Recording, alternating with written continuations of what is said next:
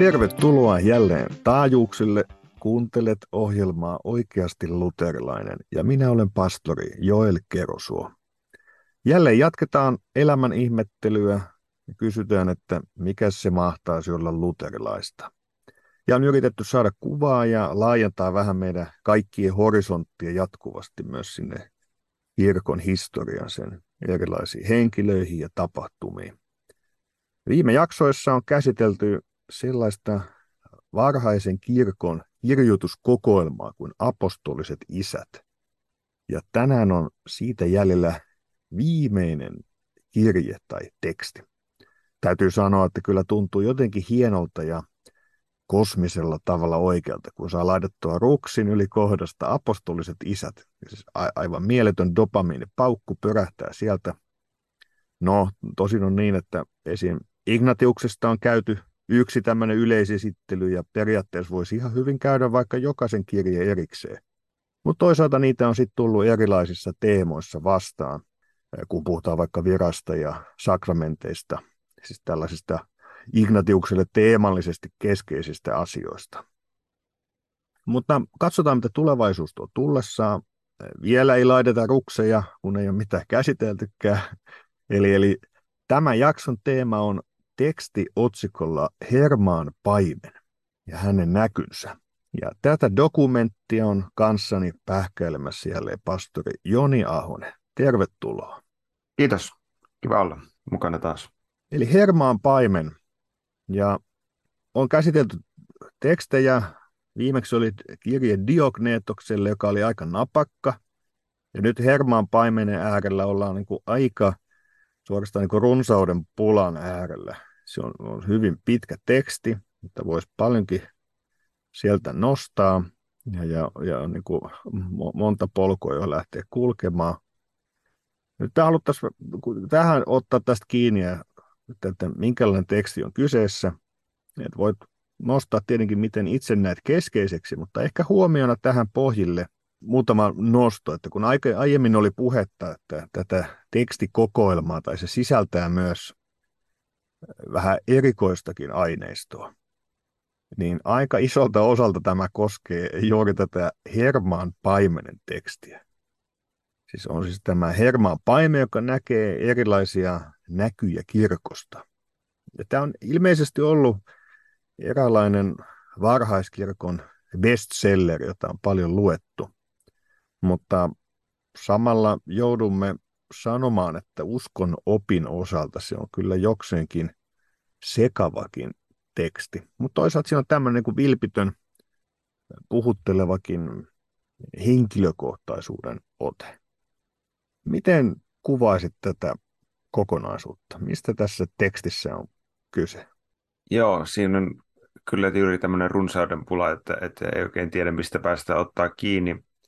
Kyllä siinä, jos ajattelee semmoista ihan noin niin kuin tosi karvalakkimallia, niin kuin täällä on tapana, ja, ja tota, semmoista perusilmettä, niin kuin ollaan näiden joidenkin tekstien kanssa puhuttu siitä, semmoista ehkä protestanttiselle ajattelulle tai luterilaiselle ajattelulle vähän vieraastakin tämmöistä niin suuresta painotuksesta näihin kilvotuksiin ja, ja, ja tekoihin, ja että se sitten vielä aika lailla myös kyllä niin sotketaan justiin tähän pelastusasiaan, niin, niin, niin se ehkä tässä Hermaan paimenessa niin tota, on, on semmoinen keskeinen ajatus, tämä, tota, tämä, tämä kilvoitus ajatus ja sitä eri tavalla sitten opetetaan ja painotetaan ihan suoran opetuksen ja sitten näiden, näiden näkyjen kanssa. Ja sitten mulla on ollut sillä kun mä oon tätä apostolisia isiä lukenut, niin sitten mä aina välillä alleviivaa ja sitten joskus kirjoitan siihen niin kuin, tai pistän niin hymiön, kun siellä oli jotain hauskaa. Tai sitten joskus, joskus mä kirjoitan semmoisen tai piirrän semmoisen naamavärkin, jolla on toinen kulmakarma vähän kohollaan, niin tota, joka, joka merkitsee sitä, että tästä mä nyt olen ihan varma kyllä, että, että, että onkohan se mahdollisesti noin. Niin Hermaa Paimenen kanssa kyllä aika, aika paljon joutui käyttämään tätä tämmöistä merkkiä, että siellä on niin kuin just tämmöisiä, no nämä teot ja, ja kilvotus on, on todella voimakkaalla keskeisellä paikalla ja ehkä siihen mennään tarkemminkin, mutta just tämän kaltaisia ajatuksia, että, niin, että vaikka uskovan kärsiminen voi jollakin tavalla no, niin kuin sovittaa syntejä tai että, tai että puhutaan myös siihen tyyliin, että, että olisi mahdollista niin kuin saada, saada nämä omat syntiset himot ikään kuin ihan kokonaan haltuun ja, ja, ja kontrolli ja, ja, ja tämän, kaltainen, tämän kaltaista opetusta sieltä löytyy. Mutta yleisotteena niin tämmöinen kristityn kilvotus tämmöisen niin kuin vihamielisen maailman keskellä, niin se on ehkä se pääpointti. Joo. Joo, hauska tuo hymiötekniikka. Siinä on ehkä jos sillä kirjahylly jää, niin aikanaan sitten perikunnalla kiinnostavia hetkiä käydä merkintöjä läpi. Ja, ja mulla on myös tämmöinen hymiötekniikka, että laittaa kysymysmerkkejä kanssa ja huutomerkkejä erilaisia hymiöitä, niin voidaan joskus vertailla kirjojen hymiöitä, mitä on kertynyt. Mutta tota, ot, otan kiinni tuosta tästä kilvotteluteemasta suoraan. Olen laittanut itselle tälle vähän kuin, voisiko sanoa, ongelmia kohdat, mitä löytyy Hermaan paimenelta. Jälleen kerranhan se on niin tärkeä muistaa, että eihän niin kilvoittelu ja siihen rohkaisu tietenkään ole ongelma. Se suorastaan sisältyy automaattisesti kristilliseen elämään vaellukseen. Mutta sitten samalla tunnistetaan, että on, on sen tyyppistä opetusta, joka ei ihan ole kohdillaan kuitenkaan. Se painottaa jollakin tavalla ongelmallisesti asioita. Ja kyllä nyt, niin kuin, sit kun tätä hermaan paimenta katsoo, tai muutamia nostoja, että miten se maisema menee, niin, niin nyt esimerkiksi jos katsotaan luvusta 72, niin täällä on tämän, tämän tyyppinen kohta, missä hän sun, sanoo, että, että Jumalasta, Jumala on suuri ja kunniakas, ja hän on antanut hengen niille, jotka ovat kääntymyksen arvoiset. Kysyin, miksikä kaikki eivät kääntyneet? Hän vastasi, Herra antoi kääntymyksen niille, joiden sydämen tiesi puhdistuvan ja joiden hän tiesi palvelevan häntä täydestä sydämestä. Kyllä, eli siinä on ihan selvästi tämmöinen ajatus, että se on jotakin ihmisen sisäistä, jonka Jumala näkee, ja joka sitten viime kädessä no niin kuin on se yllyke sille Jumalan armolle, joka mahdollistaa ihmisen pelastuksen vähän niin kuin. Joo, tämän tyyppistä painotusta aina välillä tulee täältä esiin, ja, ja, ja tähän liittyy myös siis muutamissa kohdissa jopa semmoinen hitusen, voisiko sanoa kuin menestysteologinen vivahde. Jos katsoo ihan kirjeen loppuun tämän luvussa 114, kun toteaa, mihin hän päättää tämän, tämän tekstin siellä siis sanotaan, että toimita miehuullisesti saamaasi virkaa. Ilmoita kaikille ihmisille Herran suuria tekoja, niin olet ansioituva suuresti virassasi. Jokainen, joka vaeltaa näiden käskyjen mukaan, perii tulevan elämän ja on tuleva onnelliseksi tässä elämässä. Mutta jokaiselta, joka ne hylkää, jää tuleva elämä saavuttamatta, ja hän on elämänsä ajan oleva onneton. Kyllä, joo. No, joo. Siis tämä, tämä kysymys nyt kohdista, että, että kun ihan ei tunne Hermaan maisemaa ja mit, miten hän sitten katsoo.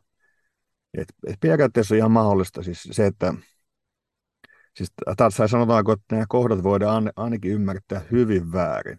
Kyllä siis, siis, voi, toki me voidaan sanoa, että kristillinen usko, siis vaikkei se tuo maallista menestystä aina ja, ja, ja mainetta ja kunnia ja vaurautta, niin se on, se on niin kuin mielekäs, paras paikka olla, koska e, e, toteuttaa Jumalan kuvuutta tässä maailmassa. Sillä tavalla voi sanoa, että se on, sä oot niin kuin onneton, jos sä et löydä rauhaa se Jumalassa, niin kuin Augustinus sanoi, että ihminen on siihen saakka levoton. Mutta, sit, mutta joku semmoinen sivumaku tästä tulee myös tämän lisäksi, että ihan ei olla niin kuin balanssissa. On. Se on just tällä tavalla, ja, ja sillä tavalla mä itse, kun näitä varhaisia tekstejä lukee ja muuta, niin, niin kuin ollaan aikaisemminkin puhuttu, niin se on tärkeää ymmärtää se konteksti ja se, että, että sille, se kilvoitukselle oli, oli ikään kuin enemmän tilausta kanssa – siinä vihamielisessä ympäristössä. Ja, ja, ja sekin on varmasti totta, että nykypäivän varsinkin läntisessä maailmassa niin kun ihmiset elää niin, niin pullomössössä, johon sisällyttää itsenikin, että, että se semmoinen hiukan kovempikin puhe joskus niin kuin kilvotuksesta ja tämmöisestä, niin ei, ei, ole yhtään, ei ole yhtään pahitteeksi minun mielestä. Mutta sitten oma asia on se, että joskus sitten pitää kyllä sanoa, että jossakin kohdassa mennään opillisesti ihan metsään sekoitetaan asioita, just niin kuin noissa kohdissa, missä mitä luit, ja sitten aika lähellä sitä kohtaa myös, niin tota, 12 lopussa lukee näin, että minä käsken noudattamaan tämän enkelin käskyjä, ja niin on sinulla oleva parannus synteihisi. Eli kun noudatat käskyjä, niin sitten se parantaa sinun syntisi. niin kyllä se vaan, niin kuin, että vaikka voisi puhuakin, että kuinka kilvoitu, kilvoitus on hyvä asia ja näin, mutta, mutta, mutta kyllä tämä niin vaan asiallisesti meni, meni nyt väärin kyllä tuossa, että siinä hmm. puhutaan sy- Joo. syntien parannuksesta. Joo. Ehkä vielä täydennyksenä tähän kokonaisuuteen on luvusta 23 löytyy tämän tyyppinen. Sanotaan näin.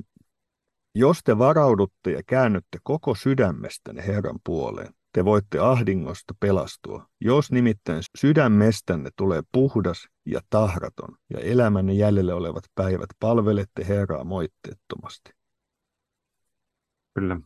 Ja tuossa muuten, kun tuossa puhuttiin parissakin kohtaa, mitä olet lainannut tuosta, että, että, että sydämestänne teette sitä ja tätä, niin meillähän on raamatussakin pari semmoista kohtaa, jossa on niin näissä käsikirjoituksissa semmoinen pieniä eroavaisuuksia, ja joissakin kohdissa on semmoinen niin vahva epäilys siitä, että, että nyt siinä on joku, joku semmoinen reunahuomautus päätynytkin tekstiin sisään, jopa niin, että joku kopioija on sitten mahdollisesti joihinkin käsikirjoituksiin lisännyt jotain, niin kuin e-, esimerkiksi tässä etiopialaisen kastetapauksessa, kun hän puhuu Filippuksen kanssa ja sitten kysytään, että no mikä estää kastamasta. Ja sitten, sitten siellä sanotaan, että, että jos sydämestäsi uskot.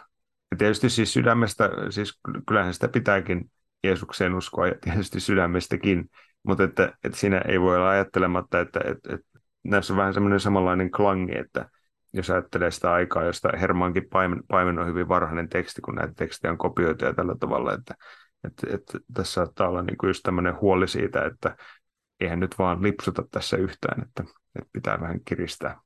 Mm. Me ollaan tässä vähän aika nihkeästi alo- aloitetaan Hermaan Paimenen kanssa ehkä vähän kriittisemmin kuin muiden, niin tota, se oli minusta mielenkiintoinen kanssa huomata, kun mä sitten äh, löysin pari semmoista vähän niin kuin kirja-arvostelua, ja se oli minusta huvittavaa, kuinka semmoinen suuri ero saattaa olla sen kanssa, että mistä tunnustuskunnasta tähän tekstiin tullaan, että minkälainen suhtautuminen kristityllä siihen saattaa olla, että siellä oli joku ilmeisesti pastori, joka oli jonkin sortin protestantti, ja, ja tota, hän, hän justiinsa oli aika nihkeillä mielillä ja sitten sanoi sellainen tiivistä jotenkin näin, että, että, että tästä kirjasta puuttuu Jeesusta ja puuttuu armoa, vaikka siinä jotain hyödyllistä voikin olla. Ja sitten taas ihan toinen, ihan toinen ääripää oli semmoinen sitten toinen herrasmies, joka noin niin kuin asustuksestansa ja siitä päätellen kuului sitten johonkin, johonkin itäisempään traditioon ja hän oli hyvin, hyvin innostunut tästä kirjasta ja ilmoitti, että hän minä, tota, minä lukea sen ääneen tai, tai julkaista siitä jonkun ääneen luetun version YouTubessa tai jossain ja sitten hän toivoi, että kuulijoille se olisi yhtä suureksi siunaukseksi kuin hänelle itselle on ollut. Että, että siinä on niin hyvin, hyvin eri, erilainen reaktio kahdesta mm. erilaisesta suunnasta. Kyllä. Pitäisikö meidän pysähtyä hitusen tähän nyt vielä on ollut aiemmin puhetta apostolisten isien kokoelmasta, mutta siinäkin on eri ajalta tekstejä. Voiko tämän kirjeen tai tekstin taustasta sanoa jotakin? Eikö, eikö tämä siinä toisella vuosisadalla ole ajotettu ja tietyistä kokoelmista silloin sitten alkaa löytymään myös tämä teksti? Joo, että sitähän ei voi ollenkaan kieltää, että on valtavan suosittu, niin kuin mainitsitkin jo, että tämä on ollut valtavan suosittu kirjoitus varhaisessa kirkossa. Ja Hermaan paimen ajoitetaan tavallisesti, just niin kuin sanoit, niin toiselle vuosi, toisen vuosisadan alkuun tai, tai aikaisintaan ensimmäisen vuosisadan loppuun. Se kirjoittaja on, mahdollisesti on Hermas nimeltään, mutta, mutta me ei oikein tiedetä, että kuka se on. että, tota, että se, se ei sillä hirveästi meitä johda mihinkään, että, että siitähän oli sitten taisiko olla Origeneen mielipide tai, tai hänen äh, arvaus tai tulkinta se, että, että se Hermas olisi ollut Paavalin tuttava, jonka, joka sitten mainitaan roomalaiskirjeen 16. luvussa ja, ja siinä on ehkä, ehkä nyt osa syytä saattaa olla siihen, että minkä takia sitten se on ainakin osittain saanut asemaa, mutta sisällöllä on kuitenkin enemmän ollut sitten tekoa sen asian kanssa – Hermaan paimenta ensin, ensimmäisenä lainaa Ireneos teksteissään käsittääkseni ja, ja, ja sillä tavalla hyvin arvostavasti näin käsitin. Mutta että todella justiinsa siihen varhaiskirkon aikaan todennäköisimmin ensi, toisen vuosisadan alkuun. Joo, eli voisi sanoa, että siis tämä on jonkinlainen varhaiskristillinen, miten sanoisi, profetia, kirje, jossa on tiettyjä rajoituksia, mutta siinä on kuitenkin sitten on, on joitakin kirkkaita helmiä myös. Mm. Y- yksi tämmöinen teema, minkä on laittanut ylös, on, on, täällä on sieltä täältä löytyy esimerkiksi kasteteologisia viittauksia. Joo, ja, kiinnitin va- huomiota. Joo, että va, et vaikka sinänsä, sanotaanko, sakramenttiteologia ei ole mitenkään erityisen keskeisellä tavalla tässä läsnä, voisi väittää, niin sitten kuitenkin se on, se niinku, sieltä, sieltä löytyy aika, aika vahvoja kohtia, ja, ja tämä rakennehan on rakentunut niin näkyjen varaan, miten siis sanoisi, näkyjä kirkosta tai, tai, tai Jumalan kanssa tai kirkon kanssa näytetään kuvana, että mistä asiassa on kyse. Ja esimerkiksi luvusta 11 löytyy tämmöinen, että puhutaan tässä näyssä tämmöistä tornista, jota rakennetaan. Kuulen nyt, miksi torni on rakennettu vetten päälle. Siitä syystä, että teidän elämänne on pelastettu ja tulee pelastumaan veden kautta.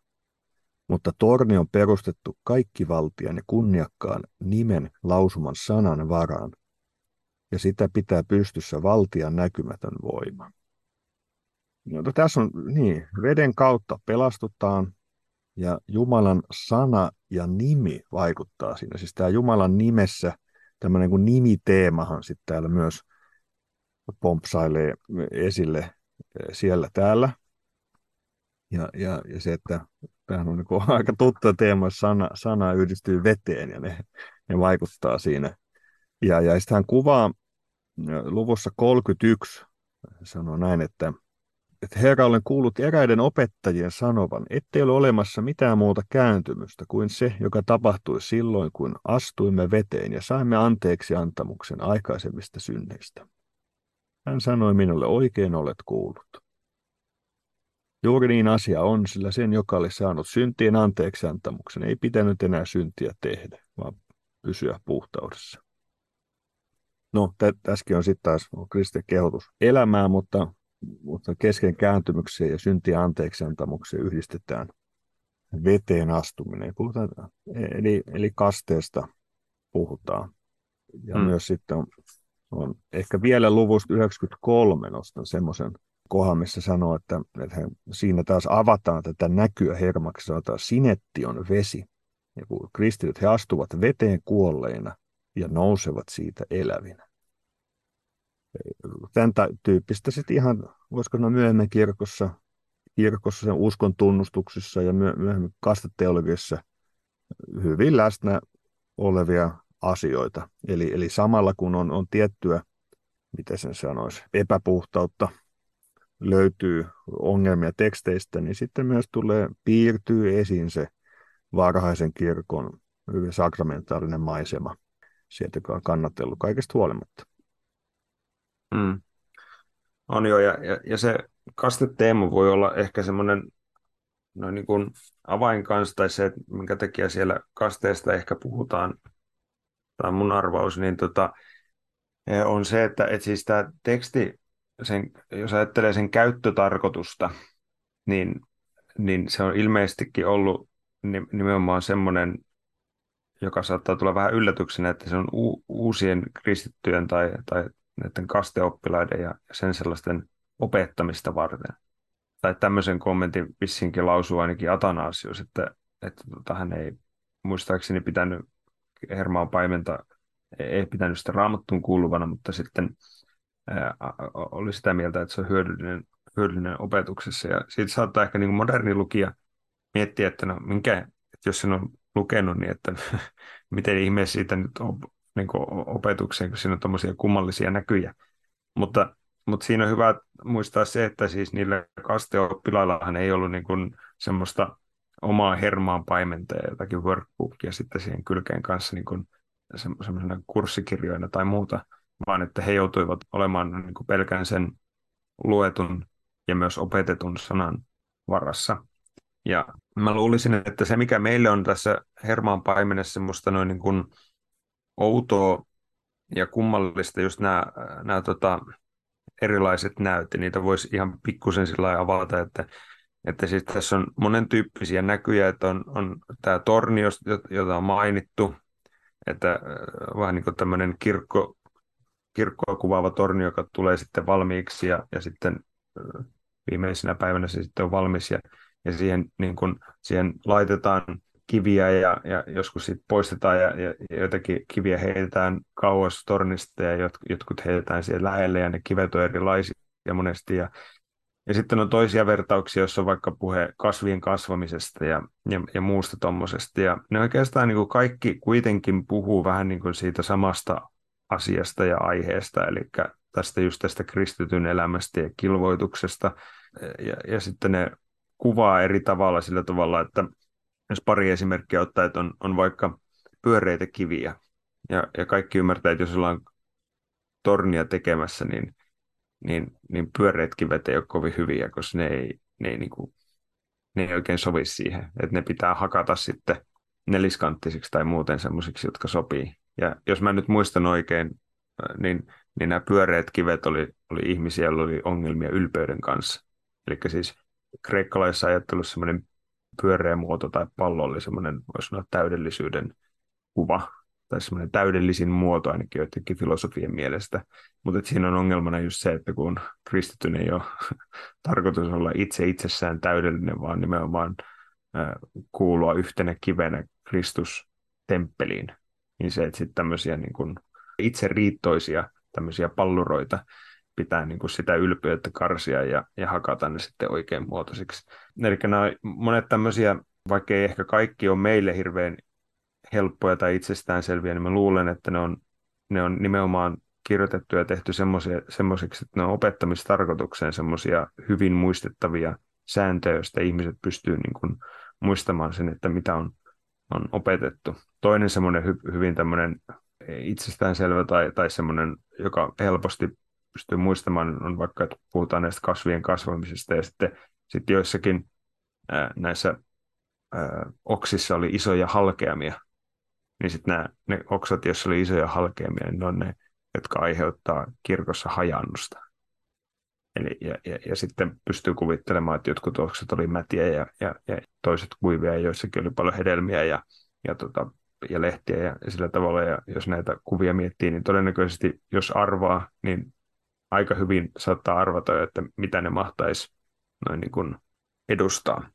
Eli mä epäilisin näin, että tässä on niin kuin Hermaan paimenessa on noin niin kuin tämmöinen kysymys tämmöistä tota, ää, kristittyjen no, erityisesti moraalia ja niin kuin vaellusopetuksessa. Ja, ja tietysti siinä on, jos sitä taas sen verran vielä jatkan, että jos sitä taas yrittää ymmärtää sillä positiivisesti, niin niin muistetaan, että, että on, ollaan syvästi pakanallisessa maailmassa. Ja tämmöinen opetus noin niin kuin hyvästä elämästä, mitä se on, niin, niin tämmöisille pakanoille, jotka tulee ihan toisenlaisesta viitekehyksestä, niin, niin todennäköisesti on hyvin, hyvinkin tarpeellinen. Joo, ja, ja samallahan se on tosi mielenkiintoinen kuva pohtia tämä, siis kristitty osana kirkkoa. Siis se, että miten miten sinusta ja minusta voisi tulla sopivan kokoinen pala siihen kirkon torniin. Ja se, se tulokulma myös siihen, että, että se ei ole niin, että, sieltä, että täältä tulee nyt tämän, tämän näköinen kivi, että teidän pakko keksiä mulle joku paikka, että mihin tämä laitetaan tuossa. Että kirkolla on tietyt tarpeet ja elämä ja se voi muuntautua eri tilanteissa erilaisiksi. On tietty, miten se rakentuu ja, ja se kysymys, että miten ihminen voisi tulla sopivaksi siihen, siihen kirkon muuriin, kirkon torniin ja, ja, ja täyttää oman paikkansa siinä os, osana sitä kokonaisuutta. Ja ei jotenkin täysin itsensä häivyttäen, mutta, mutta että sillä niin kuin hänen ne, sanoa, osaamiset ja mahdollisuudet voisi palvella sitä kokonaisuutta. Ja, ja samalla nostit esiin tuon ylpeysteeman. Sieltä nousee tähän teemaan liittyen myös myös, myös jälleen kerran taas puhutaan omaisuusteemasta, rikkaudesta ja rikkauden pois hakkaamisesta lopussa. 14, siis jotta voisi olla rakennukseen sopiva. Se oli hauska. Mä huomasin, että pohdituttaa, kun kaksi vanha tietokone kohta simastaa niin, ja selaillessani netin syövereissä, niin mieleen tuli hermaa sana, kun sanoi, että, että, että, miksi te hankitte täällä peltoja, kalliita laitteita, rakennuksia ja joutavia asuinsijoja. Ja ajattelin, että se on just näin. mutta, tota, mutta nyt tämä niinku kuva, kuva kirkosta, siis, siis se, että mikä tässä on niinku ehkä kaikkein kiinnostavinta, siis, siis on tämä, että helposti nykyihminen saattaa ajatella, että, että kirkko on vanha ja laitostunut ja tietysti jossakin tapauksessa sitä onkin. Mutta että se virhe, mitä tehdään, että sillä saadaan ajatella, että siellä ei ikään kuin elämää tuottavia voimia. Ja näin voisi olla laita, jos kirkko olisi inhimillinen laitos. Mutta hengellisenä todellisuutena, Kristuksen ruumiina, kristillinen kirkko sisältää samat elämän voimat kuin historiansa alussa, sikäli kun se on kiinni siinä, minkä Herra Jeesus on kirkolle antanut. Ja, ja nythän tämä Hermaan paimen kuvaa kirkon kehitystä oikeastaan tämmöisen niin kuin nuortumisena. Ja, ja siinä on hengellisesti harhautuneena ja veltostuneena kirkko näytti vanhukselta, mutta uudistuessaan se näytti iloiselta ja nuorelta. Ja kun koettelemukset kestettyään ja, ja vapaattajan paluuseen valmistautuessaan kirkko oli säteilevä morsia. Ja sieltä kysytään kestävyyttä, uskollisuutta, pitäytymistä Kristukseen. Ja, ja se rohkaisi juuri, että, että, voisit löytää oman paikkasi osana sitä kirkon tornia. Ja se, ja se on sikäli kauhean kiinnostava kuva. On kyllä. Että toi, sanotaan, että jos ajattelee raamattua, niin siihen, siihen kanssa sopii aika hyvin myös sitten se vertaus kristityn vaelluksen tai kristityn elämästä noin niin kuin sotapalveluksena. Ja sitten tästä tornista taas, että, että niin kuin kumpikin on tämmöinen, että torniin kaivataan juuri, juuri tietynlainen palikka, niin kuin sanot. Ja, ja, sitten, ja sitten myös, että sotapalvelus on just tämmöinen, että, että annetaan se tietty tehtävä, pieni tai suuri, jossa pitää tehdä se joku juttu, eikä, eikä siinä kysytä sitä, että no, mitä no, niin kuin erikoistoiveita tai, tai tämmöisiä sinulla on, vaan että se on semmoinen sinun tietty velvollisuus, joka, joka siinä pitää joukon mukana tehdä. Että siinä on tietysti semmoinen, mä luulisin, että ihan hyödyllinenkin, voiko sinä sanoa parannussaarnaksi nykypäivän kirkoille, ehkä liikaa, liikaakin, ainakin joissakin tapauksissa pyritään siihen, että, että tuota, kysytään ihmisiltä, että no, mitenkä me voitaisiin mitenkä me voitais vääntää kirkko semmoiselle mutkalle, että se olisi että mukava teille, vaan että myös voitaisiin puhua myös siitä, että, että mitä kirkko tarvitsee sinulta. Hmm. No Hermaan paimenen äärellä, niin semmoinen teema on kyllä ihan pakko nostaa esiin, että, että osittain tässä on suorastaan kuin humoristinenkin sävy, tosin varmaankin tahattomasti. Että ainakin allekirjoittanutta huvitti nämä koodat näyissä tämän Hermaan paimenen keskustellessa eri henkilöiden kanssa, jossa yrittää kysellä ja saada tietoa ja, ja, ja ymmärtää, että mistä on kyse, kun ei saa tolkkua. Ja, ja yksi tämmöinen kohta on, sanotaan näin. Kun nainen oli näyttänyt minulle tämän, hän tahtoi rientää matkaansa. Sanoin hänelle, Hyvä rouva, mitä hyötyä minulle on siitä, että olen tämän nähnyt, jollen tiedä, mitä se tarkoittaa? Hän vastasi, oletpa aika veijari, hyvä mies, kun tahdot tietää tornia koskevat asiat. Niinpä niin, rouva, sanoin. Voidakseni ilmoittaa ne velilleni, heidän ilonsa lisääntyisi, kun he tämän kuultuaan tuntisivat Herran hänen suuressa kunniassansa. Siis muutamassa kohdassa tämä henkilö kysyy, hänelle vastataan, ja, ja, ja toisessa kohtaa, että sanoinhan sinulle vastikään, että olet häpeämätön veijari, kun kyselet minulta ratkaisuja vertauksiin. Mutta kun kerran olet noin itsepintainen, tahdon selittää sinulle näyn niin, ja, ja sitten niin edelleen. Niin siis jotenkin aika koskettavikin kohtia, kun itse saattaa yhden pimeänä tuntina pohtia, että kun ei, ei ymmärrä yhtään mitään. Ja sitten, sitten vaikka luvusta 91, että yhäkö sinä olet mieltä vailla ja ymmärtämätön? Vastasin, Herra, minun on pakko kaikkea kysellä sinulta, sillä muuten en ymmärrä yhtään mitään. Onhan tämä kaikki suurta ja ihanaa, ja ihmisille vaikeatajuista. Joo, yksi semmoinen kanssa tämmöinen teema, joka myös on ihan, ihan nostamisen arvoinen kanssa, jotka kuuluu näihin tämmöisiin hyödyllisiin ajatuksiin, on, on tämä korostus, joka tällä kirjan ihan alkupuolella tulee siitä, voi sanoa päähenkilön, eli Hermaan vastuusta, paitsi no niin kuin omaa sieluparkaa nähden, niin sitten myös vahvasti korostetaan sitä, että hänellä on vastuu omasta perheestään. Ja tämä, joka häntä puhuttelee nyt sitten tässä, niin sanoo, että kun Hermas on, hän tykkää tai rakastaa niin paljon näitä, näitä lapsiansa, niin hän ei ole riittävän paljon ojentanut, ojentanut ja opettanut ja, ja pitänyt näitä kurissa.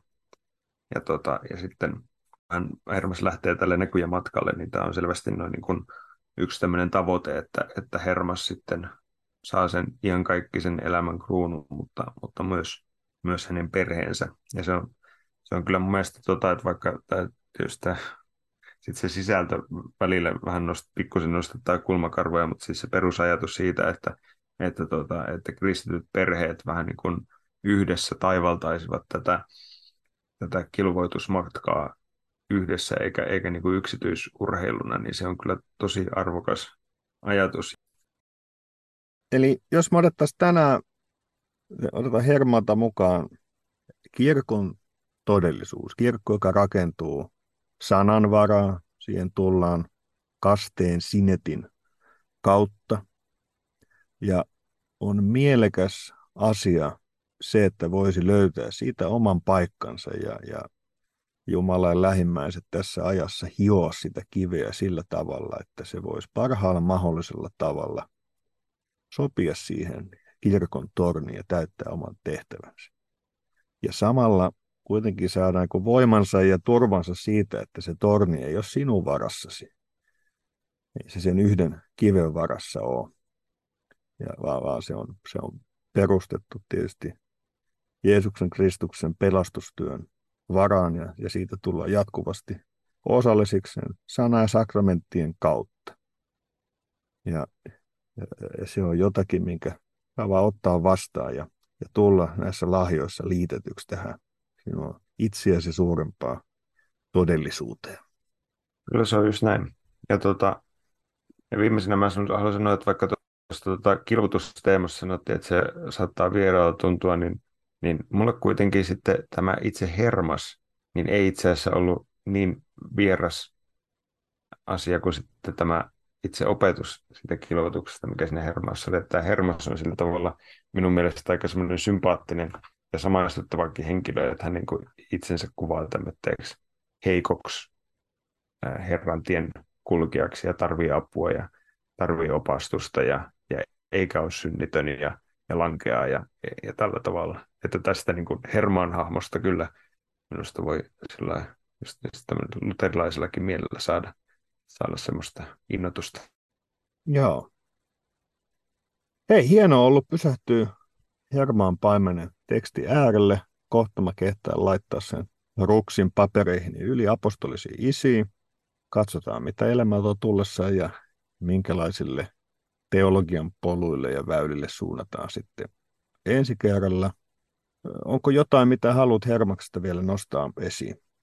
No joo, minulla itse asiassa oli, tuota, tosiaan en tiedä, vaan ajattelin, että se ei välttämättä ehkä sovi enää, mutta sanotaan, kun nyt kysyt, niin, niin tota, noista hyvistä teoista ja niiden merkityksestä me puhuttiin vähän, niin kuin sanoin, nihkeään sävyyn, niin sitten se on ihan hyvä kyllä huomata, että kun uskon puhdistuksessa puhuttiin näistä tämmöisistä hyvistä teoista, joita vastaan sitten saarnattiin ja, tota, ja, ja, ja tämmöisestä munkkilaisuudesta, että on kaikenlaisia hyvitystekoja, että pitää pyhiinvaelluksia tehdä ja, ja, ja rukouksia hokea ja, ja, sillä, ja sitten tietysti siihen sisältyy myös almut kanssa. Tässä sanotaan, että tässä Hermaan paimenessa, kun puhutaan näistä hyvistä teoista, niin tai siinä ei ole, ei ole läsnä se sellainen niin uskonpuhdistuksesta tutut tämmöiset, varsinkin nämä tämmöiset jotkut niin kuin yksin tehtävät, jotkut vaikka rukouksia hokeminen tai, tai jonnekin pyhiinvaelluksen lähteminen, joka on, niin kuin voisi ajatella, että rakentaa vaan minua itseään, vaan että, että se on just tämä, no esimerkiksi tämä almujen antaminen varmaan muutenkin vanha, varhaiskirkossa ehkä yksi tärkeimpiä hyviä tekoja. että sanotaan, että ne hyvät teot, mistä niin tässä puhutaan, niin jos se on niin tämmöinen armolli, armollisuus, lähimmäisen rakastaminen ja almujen antaminen ja tämmöinen, että vaikka ne, niin kuin sanottiin, niin saa jossain, jossain vähän niin kuin pelastuksen kannalta vähän kyseenalaisen roolin tässä opetuksessa, niin että ne, tota, ne itse teot on kyllä, on, on, on kyllä semmoisia, että, että niitä ei tarvitse niin munkkilaisuutena hylätä. Joo, kyllä, kyllä. Ja tämä, tämä onkin tietysti, sit kun pureudutaan joskus uskonpuhdistuksen oppiin hyvistä teoista, niin on tärkeää jatkuvasti pysähtyä, että jos sanotaan, että saarnattiin hyviä tekoja vastaan, niin on, on tärkeää muistaa, että saarnattiin juuri tietynlaisia ja tietyllä tavalla ymmärrettyjä tekoja vastaan, semmoisia, mitä Jumala ei ollut käskenyt, tai sen tyyppisiä, jotka jollakin tavalla turhensi sitä, niin kuin mihin kristittyä muuten olisi, olisi kutsuttu elämässään. Ja, ja samaan aikaan tietysti rohkaistiin ja sanottiin, että elimellisesti kuuluu kristityn elämään on kilvotella hyvissä teoissa, siis elää kristittynä kutsumuksessaan. Ja, ja se, että se on niin kuin, voisi sanoa automaationa ja se ongelma oli enemmänkin siinä, niin kuin tunnustuskirjoissa sanottiin, että koska mitkään hyvät teot eivät voi rauhoittaa omaa tuntua, niin keksitään jatkuvasti uusia tekoja, joita Jumala ei ole käskenyt.